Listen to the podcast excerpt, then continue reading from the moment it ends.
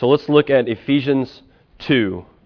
Ephesians 2, starting in verse 1 again, and uh, we will read through verse 5.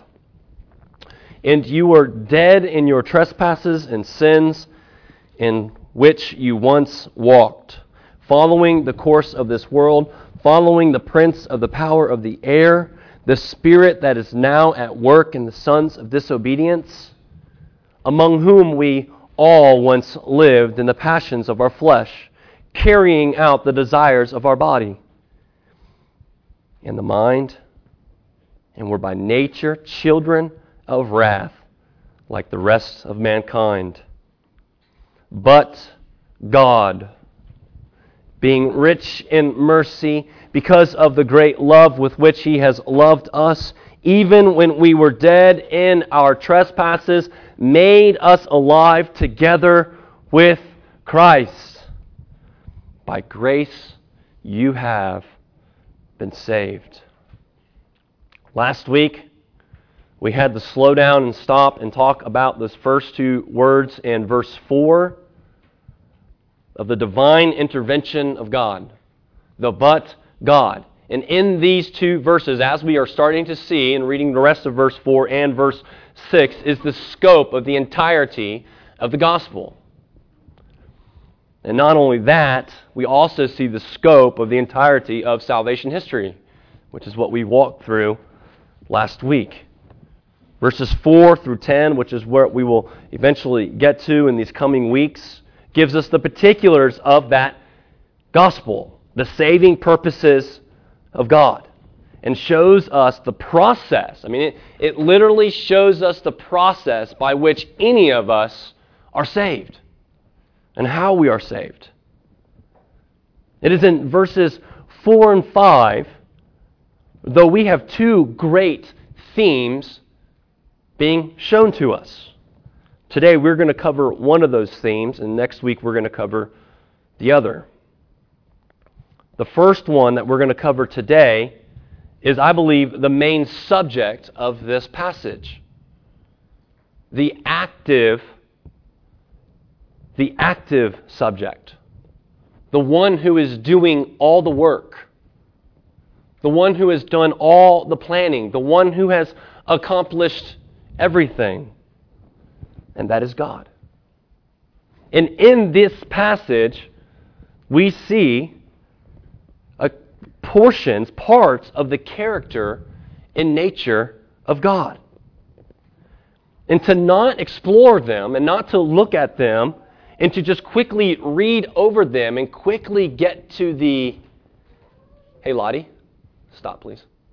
And to quickly get to the passive recipients of the verse would be a travesty. And how quickly it is for us to always move to, to what can I get out of this? How can this apply to me? And we end up doing the most disastrous work of, of application and interpretation by applying things that are not even part of the text, things that we shouldn't even apply. So here we have the character and nature of God on display. His rich mercy, His saving kindness, His grace. What is also amazing is that in this paragraph, which in the Greek, most of it is just a one long sentence, that in the same paragraph or the same sentence, you have the wrath of God toward all of mankind, those who all who are spiritually dead, and yet in the same breath, we have the love of God, and we have the grace of God, and the mercy of God. Aren't those a contradiction? How is that? You see, there is there's no gospel message without the whole truth the whole truth of the wrath of God and the mercy of God and the grace of God being brought together in Christ. You see, the good news, what we call the gospel, is just that. Is that the wrath of God toward sinners, toward all mankind, has been satisfied in His Son, Jesus Christ, because God has divinely intervened on our behalf. That Christ took on our sin he took on our sin and our unrighteousness and his righteousness and perfect life has been put on us. This is where I think the world believes that Christianity is just a pie in the sky religion. They think that we're just dealing with fluffy rainbows and fairies, that lives really are not changed. But the Christian message, the Christian message is such as this is that it says that you never could save yourself. The Christian message tells us that, that, that in of yourself there is no righteousness. The Christian message tells even the believer and how we live before the world is that where you have failed in your righteousness before God, Jesus has perfectly fulfilled and satisfied. And this is one of the real freedoms that we find in the gospel. The real freedoms for Christians is that we don't get the, we don't we don't have to pretend we don't have to pretend and believe that it is our righteousness that has saved us or makes us right before God. But the freedom is, is we know the one who is righteous and that he is the one who is also working in us. So, to understand this, this gospel message, we, we need to start with, with God. And that's what we've, we've really been doing over these weeks. We need to start with, with Him.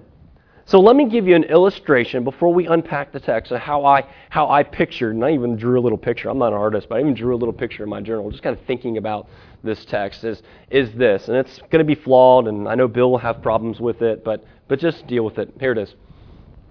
I, I pictured this. I pictured a water faucet, right?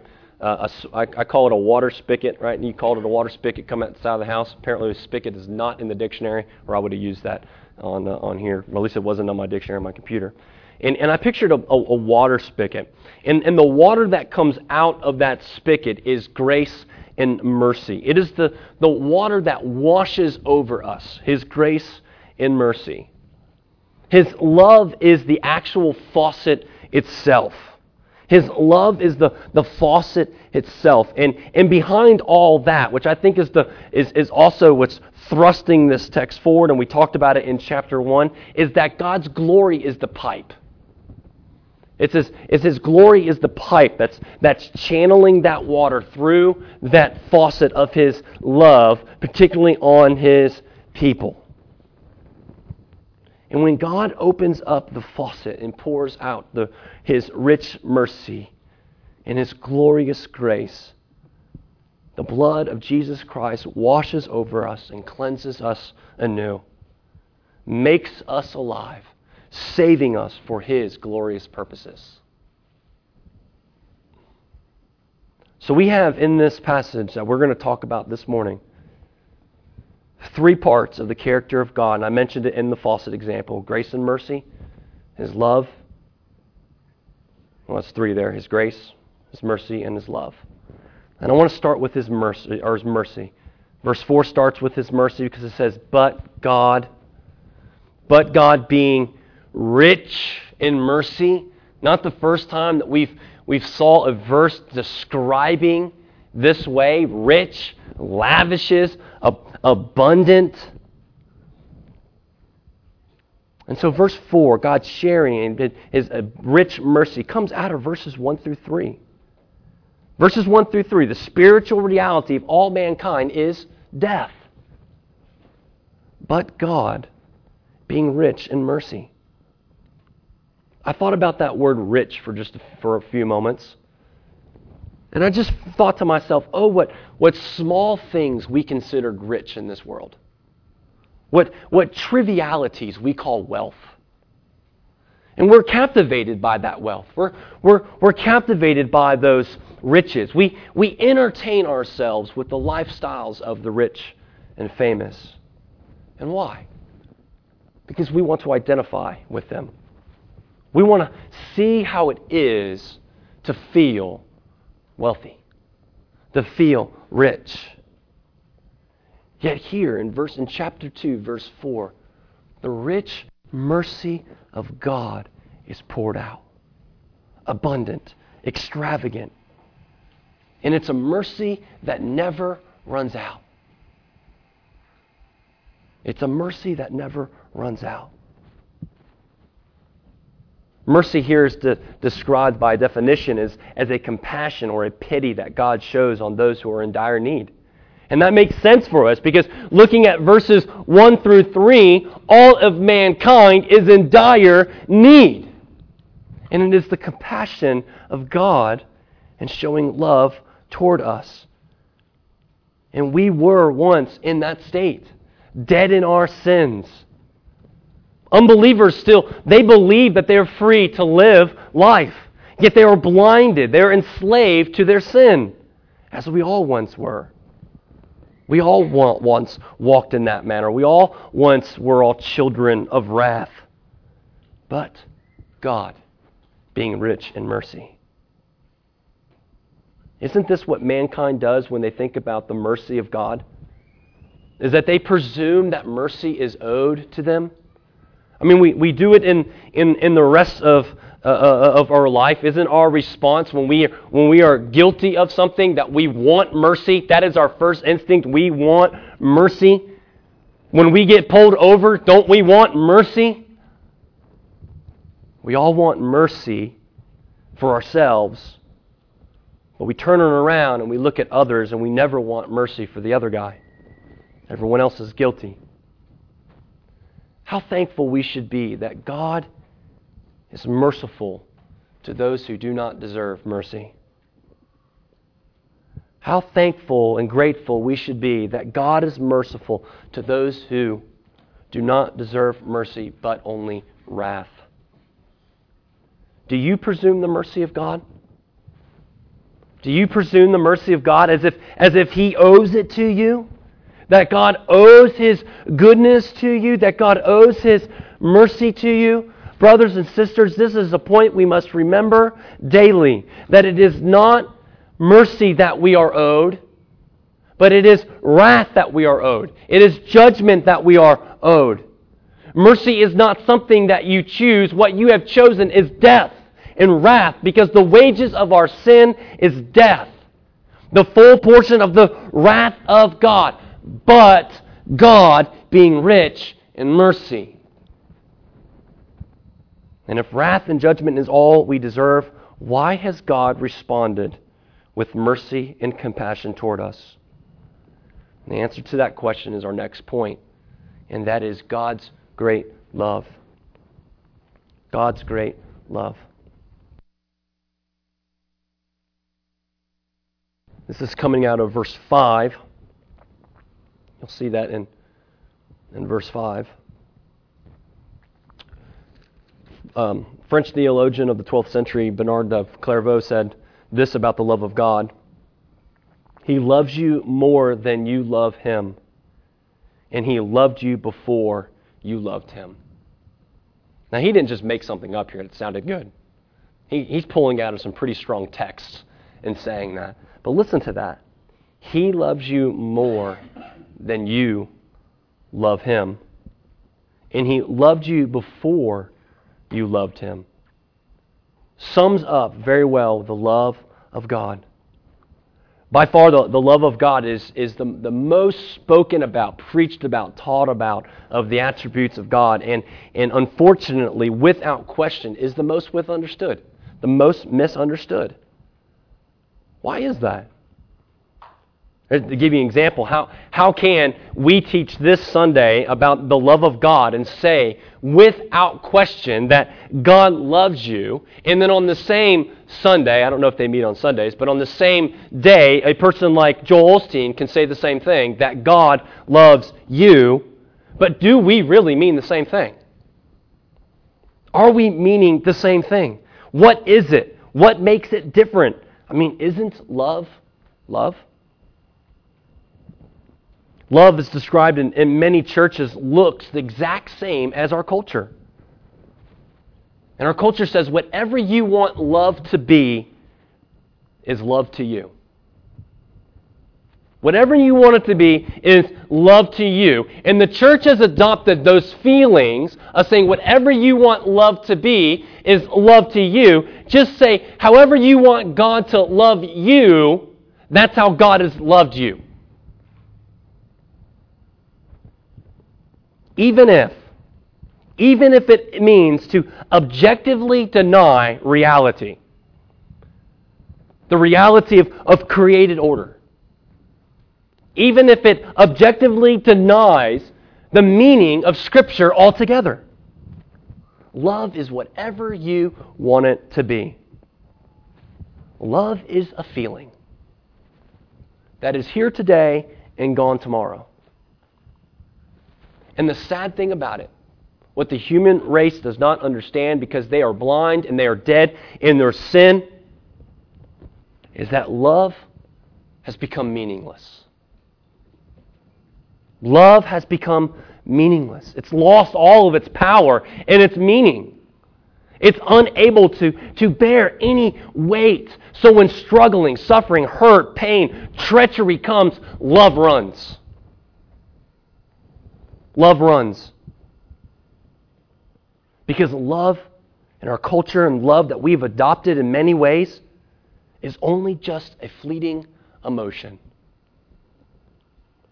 It's what used to be called puppy love. And we have treated the love of God the same way. I have very strong language about this that I'm not going to use. that Old Testament prophets have. But this is not the love of God. The love of God does not take your greatest need and sweep it away so that you feel good about yourself.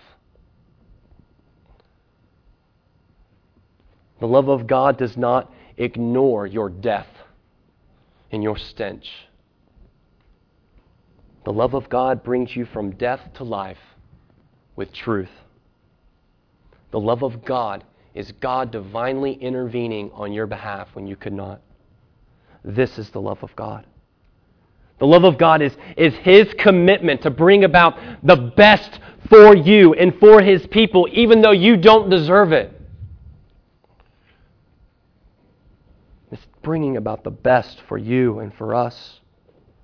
And this is the use of the word love here in, in, in, in Ephesians 2.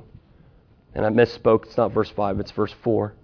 Being rich in mercy because of the great love with which He loves you loves us.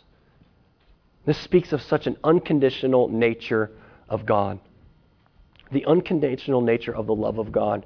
Meaning this when I say unconditional, it means without conditions, without prerequisites, and without stipulations. But we also need to add something to that. God's love, in that unconditional way, is dependent upon his self sufficiency.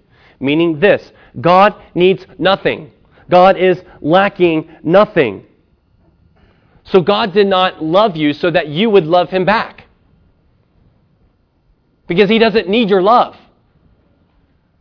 He is perfectly satisfied and joyful within the Trinity of himself. God is not needy. We are the needy ones. We are the needy ones. And his unconditional nature means that in God, as he loves us, he is not benefited from our love. He's not benefited in even loving us. God's love is completely selfless. This is so hard for us to grasp because our love toward one another is not selfless.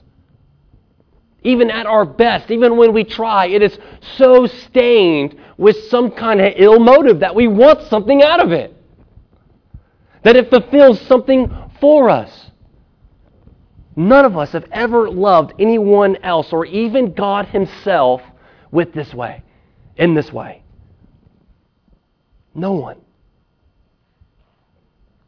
God does not look at you, at your quality or your worth, because as we remember from verses 1 through 3, our quality and our worth is broken. A wrath, wrathful toward the Lord, wickedness, walking in the course of this world with a shaking fist toward God, not wanting Him not desiring to be rescued, but out of his merciful love, he loves us. He doesn't look at our quality as if it's something to, to, uh, to make God say, ah, I think I choose him because he's awesome. So, do you hear the power here? Do you, do you see the, the strength of the genuineness of God's love? Oh, church, marvel in this. Marvel in the, the depths of uh, and truths of God's love toward his people. This is, this is an area in which you can never completely explore. It's like trying to explore the depths of the ocean. You will never get to the bottom of it. He's not waiting for you to love us, to love Him. Praise God for that. Praise God that He's not waiting for us to love Him so that He could love us back as if we give Him permission to do so. 1 John 4 9 and 10 says, In this the love of God was made manifest among us, that God sent His only Son into the world so that we might live through Him. In this love, verse 10, not that we have loved God, but God loved us and sent His Son to be a propitiation for our sins. Not that we have loved God. Romans 5, 7 and 8. For one will scarcely die for a righteous person, though perhaps a good one for would dare to even die. But God, love there's but God again, but God shows his love for us in that while we were still sinners and while we were still walking the course of this world, walking in trespasses and sin with the raised fist against God, Christ died for us. This is how God has loved us. And because this is true, God has a purpose for us. God has a purpose for us, for His people that in His love, He wants us to experience the, the joy and the fullness of that love. Many in our culture say, well, if that's how God loves us, if God really loves us, then, then why does God demand so much from me? Isn't God just trying to take away my happiness? Well, let's go back to the self sufficiency argument. It's not that God needs your obedience or our love. Rather, he knows that we need to give love to him. We will only experience joy. We will only experience real joy and happiness in this life when we love God the way that He has intended us to love Him and follow Him. God alone is worthy to be worshiped here because of how He has loved us. God alone. Concluding on this point, God's love is only great. God's love is only great to those who understand the wrath and judgment that was due to them. God's love is only great to those who understand the wrath and judgment that was due to them and then delight in the fact that the punishment of that wrath that was due them was absorbed by Christ.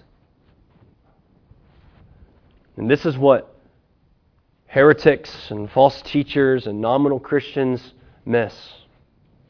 This is what those who, who teach the prosperity gospel miss. They miss the deep joy that is found in knowing this truth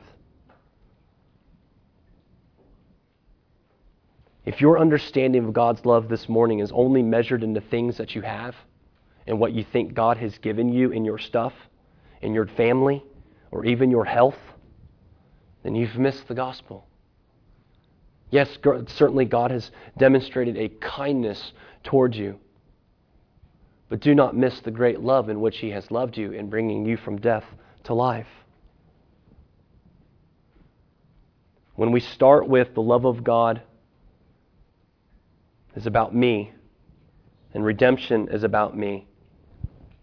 We are sliding down the slope to believe a false gospel. So, because of his great love, which he's loved us, we are then now what verse 5 tells us, which shows us the third picture of God's character and his nature, that God is glorious in his grace. That when we were dead in our sins, or dead in our trespasses, we were made alive together with Christ. We're going to explore that next week. made us alive together with Christ. By grace you have been saved. By grace you have been saved. Once again, a reminder. Why? Why do we need another reminder of the state of mankind? Why? Because it is to show us once again how glorious His intervention is. By grace, you have been saved. A new word for us saved. A new word, saved. It's describing our, our new position in Christ. I think we can also put it with what chapter 1 said the redeemed, the reconciled. And this is a theme. God's grace is what runs through Ephesians. And as this grace runs through Ephesians, it is constantly coming against our pride. It comes against our pride. Grace is the unmerited favor of God given to those who are by nature totally undeserving of that favor or good pleasure. Since Christians were once dead, they had to be made alive before they could believe. And it is by God's grace in which He has saved us, in which He has made us alive. This is why salvation is by grace alone. This is one of those places that we stand we cannot, we cannot bend on. As love is so misinterpreted, so is the grace of God. In fact, to many, the grace of God is offensive. Even those who claim to follow Christ, because if they, they take it the way that we look at it, meaning you don't deserve anything but the wrath of God, but God in His free grace has loved you and then saved you, many would say that's not fair. That's not fair. And the reason why they would claim it's not fair is because they cannot control it themselves. You cannot control God's grace. That it's up to me. It's up to me whether I, I want it or not. Isn't this the same as mercy? That we presume that we are owed grace? By definition, that kills grace. By definition, it's no longer grace. You earned it. Where does that come from? Where does that offensiveness to God's glorious grace come from? The pride of man. Walking the course of this world. Verses 1 through 3, the description of, of all mankind. But this verse, just like many others, it leaves us with no room to bring anything to the table. We got nothing. We got nothing to bring to the table. And to those who are being saved, the grace of God is what we delight in. The grace of God, the grace of God is what we bring glory to God for. When I was confronted with this reality of the offensiveness of grace toward me, that I thought that there was something that I did to conjure up grace toward me, I was offended. I said, Certainly that's not true. Certainly I, I, I did something. And there was very little joy there at all. And when it came down to it, it's very pragmatic, and the way I, way I thought about it was this What gives God the greater glory? What gives God the most glory? Free, unmerited favor of God's grace. And it is by grace that we have been saved. By grace. Nothing else. Nothing of you, nothing, nothing of me, nothing of your merit. And this is where we will once again find joy, find freedom. So back to the faucet illustration. Back to the faucet illustration. So, so God is, is self sufficient. God is not the bucket that we are filling up, but rather God is filling us up, filling us up. And if we try to plug it up, if we try to stop it, it simply overflows. It's not something that we control. God's sovereign will is the one whose hand is on the faucet that just keeps turning it on more and more. God is, creates us so that not that we can fill him up, but rather he wants to fill us up. We are the needy ones, not God. Sometimes the gospel message has been illustrated as a drowning swimmer. And many want to say that it's like this is that there's a person, or we'll just say we, that we were helpless and stranded in the middle of a vast ocean or lake. And we're, we're struggling to keep our heads above water. We are, we are getting exhausted. We are, we are tired. There's no hope in sight. And we've heard this, we might have heard this illustration before, that at some point the, the, the, the, preacher of this illustration would point out how, how your struggles and your exhaustion and how difficult it is to get through the day, your, your guilt and your failures are all what makes you tired as you swim or try to keep your head above water. And as the dramatic scene is set, and you can just kind of picture that drowning, they will then introduce Jesus, the lifeguard. The lifeguard that, that comes and, and, and throws a lifeline to you. And then the preacher would say, All you have to do now is swim to the rope. And they call that faith. Hold on to it. Hold on to that rope, and you'll be rescued. You will be saved. Sounds good? Sounds familiar? But is it biblical? Well, after all the things that I said to you this morning, you're probably like, no, it doesn't sound right. Taking the same analogy, let's correct it. You see, we might have been swimming at some point, and we were, called Genesis 1 and 2. We were swimming, but you are no longer struggling or even exhausted. Things are much worse. You're lifeless, you're breathless, you're at the bottom of the ocean a lifeless body being tossed to and fro, back and forth by the current and the tides of this world. No hope of any lifeguard could do for you. Nothing. At that point, you're done. You're food for the fish. But God. But God. The only one that could intervene the only one that could, that could intervene, being rich in mercy because of his great love. He sent his son. And Jesus dove to the bottom of the ocean. He grabbed your lifeless and cold body and he brought it back to land. But at the price of your rescued, he died. The cost of bringing you back to life cost him his life.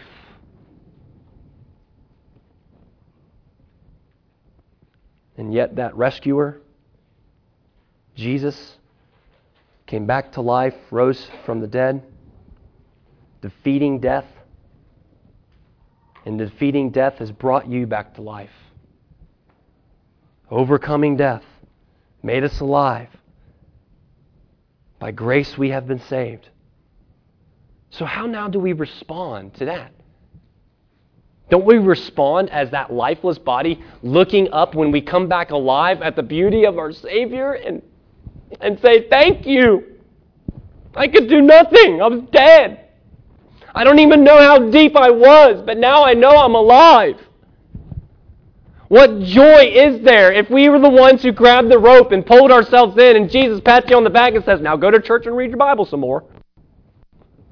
What joy is that? The joy that drives us in our obedience is we want to follow that Master, that Savior who rescued us, who pulled us out of the depths of the ocean and made us alive. That's what drives us. let us be very careful not to shape God's love, God's mercy, and God's grace to our own expectations, to our own cultural expectations, to our old former church understanding teachings. Let's not shape it in that way, but let's always conform it to the Scripture. God loves us, rich in mercy by his glorious grace, saved you. This is what we trust in. This is what we delight in. And this is the, the gospel message that mothers, right, Mother's Day, that mothers need to apply. And this is message that's for all of us. But for mothers, for, for you, as you hear this message and as you shepherd your children day in, day out, is this is that God has intervened in your life. That God, in His rich mercy, has intervened in your life. That in all your failures and all your faults and all of your weaknesses and all of your sins, and your kids expose it daily, that God still loves you that God still delights in you. And those two truths will never change because it's not based upon your faults and failures and weakness and sins, but it's based upon His righteousness and based upon His saving grace. So when you are tired, when you fear, when you have anxiety, when you are confused, when you're at your wits' end, may the Spirit of God recall to you in your mind and your heart the good news of this message. I think another thing that applies to, to moms and even to the rest of us, so you can kind of just take it as you leave it, but number next thing is, is you're not your children's rescuer. Jesus is. Trust in Him. You're not your own rescuer. Jesus is. You're not your own rescuer. Another one is your, your children need the gospel. They need this message, as you once did. They, they need the gospel as you, as you once did. And one of the ways, I think one of the greatest ways that, that, that God has given us as parents to show the gospel to our children is the way that we uh, confess sin and repent before them. When we sin before them, when we've sinned against them, that we confess our sin and we just say, we're, we're just trying to follow Christ. And we ask for repentance. That's displaying the gospel. That's displaying the, the humility. It's displaying God's grace and your dependence upon His grace. And eventually, that's where your kids will look.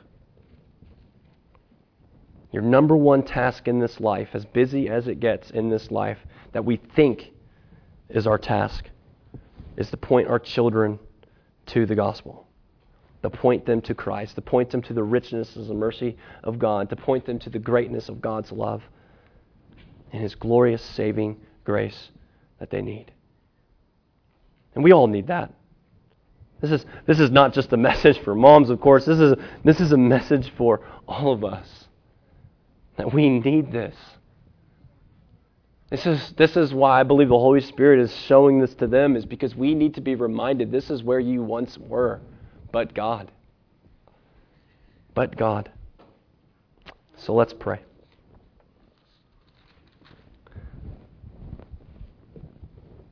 Father, thank you for loving us. We are nobody in particular. In the eyes of this world, we are nothing else that stands out. We are not superior than any others. As ones who deserve your grace, as one who deserves your mercy. This is a mystery. This is a mystery why you would choose to save us. But the truth of it is, is you have. And our only response is to worship, to delight, to exalt in that great joy that is found in this truth, the freedom that is found. That we are no longer performance driven, but we are grace driven. I hope us to see these things today as we respond together in openness and truth. Help us to respond or re- repent as we need to. Repent as we have belittled maybe grace, belittled your love. But may we be encouraged by your word. In Jesus' name, amen.